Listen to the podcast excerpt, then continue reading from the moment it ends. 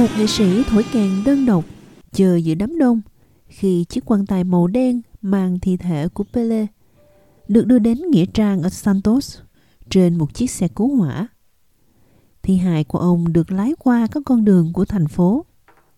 Trước đó, thánh lễ đã được tổ chức tại sân vận động Villa Belmiro, sân vận động mà Pele đã thi đấu trong phần lớn sự nghiệp cuộc đời mình.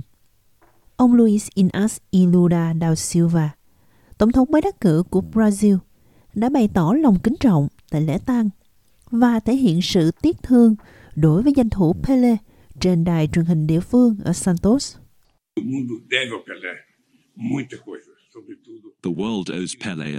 Thế giới nợ Pele rất nhiều, đặc biệt là phẩm giá của một người đàn ông sinh ra trong nghèo khó, da đen, ở một đất nước còn nhiều định kiến.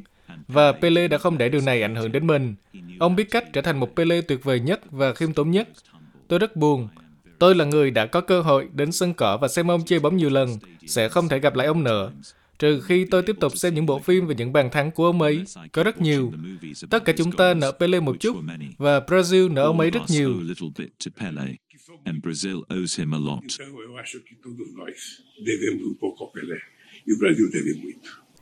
Tổng thống nói rằng, việc nói chuyện với ai không quan trọng, bởi vì Pele luôn là chính mình. Khi ông ấy ở thời khắc vinh quang, khi ông gặp nữ hoàng Anh, khi ông ấy giành được giải thưởng, Pele vẫn là con người mà giống như lúc trả lời phỏng vấn hay khi gặp một nhóm trẻ em.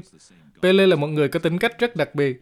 Chúng ta không thể so sánh Pele với bất kỳ ai, bởi vì không ai có thể so sánh được với Pele về tư cách cầu thủ cũng như con người do cách cư xử lịch thiệp của ông.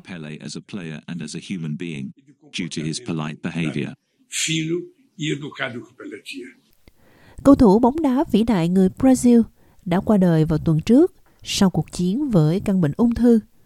Ông qua đời ở tuổi 82. Pele đã ghi một số bàn thắng đẹp nhất trong sự nghiệp của mình tại sân vận động 16.000 chỗ ngồi ở Santos.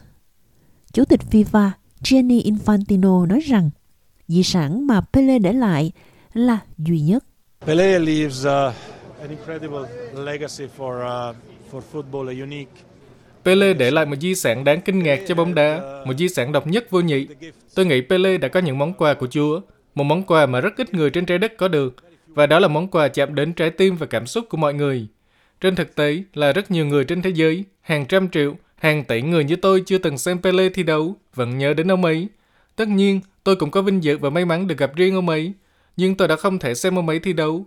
Cha tôi, người đã xem ông ấy chơi bóng, nói với tôi về ông ấy, vì vậy tôi nghĩ rằng di sản mà Pele để lại trên sân bóng, ông ấy là người đầu tiên làm được nhiều điều đến mức 99% cầu thủ chỉ có thể mơ ước và 1% còn lại có thể làm một trong những điều mà ông ấy đã làm.